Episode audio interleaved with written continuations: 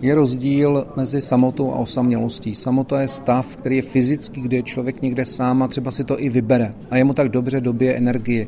Vždycky je lepší být sám, než třeba s toxickým člověkem, který vás ničí.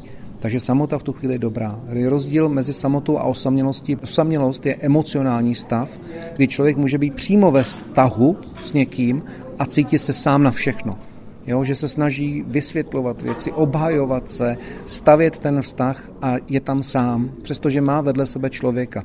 Je to ta nejtěžší osamělost, jaká existuje a to je ve vztahu. To znamená, lidi mají daleko větší problém s osamělostí ve vztahu, cítí se sami jakoby single, někde, kde se jich někdo neváží. Takže zůstat sám bývá mnohdy lepší, než se trápit ve vztahu? Protože jste akorát se sebou ve společnosti a když se o sebe postaráte a uděláte si dobře, a uděláte si dobrou večeři a je vám fajn, jste s kamarády, tak vlastně nejste osamělí. Ale jsou lidé, kteří jsou prostě osamělí ve vztahu, to je daleko větší problém, protože tam můžete mít s lidmi, kteří vás začnou ničit, vám začnou ubírat vaše sebevědomí, sebedůvěru, všechno, co potřebujete k tomu, abyste se cítili dobře. Ale v zásadě jakoby být sám, není až takový problém, pokud člověk si uvědomí, že by na to mohl být mnohem hůř. A to je být osamělý prostě v nějakém toxickém vztahu. Samozřejmě být sám není ten cíl, protože člověk potřebuje pochopit, že jsou chvíle, kdy se mu hodí, když někomu třeba pomůže nebo někdo pomůže jemu.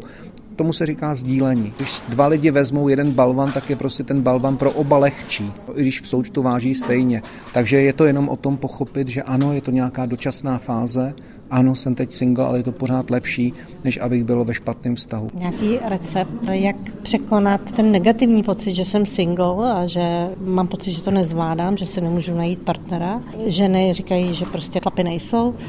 A muži zase říkají, ženský nejsou. Je potřeba si uvědomit, že pokud žena má pocit, že na světě nejsou chlapy, takže může být na světě chlap, který má úplně stejnou zkušenost, který je poraněný, pokousaný a který potřebuje ženu, která ho bude mít ráda. A ta žena, která byla v toxickém vztahu, tak samozřejmě taky potřebuje mít někoho, kdo jí bude mít jenom rád.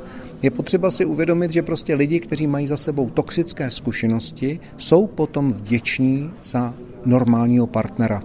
A takových normálních lidí, pokousaných a zraněných je spousta.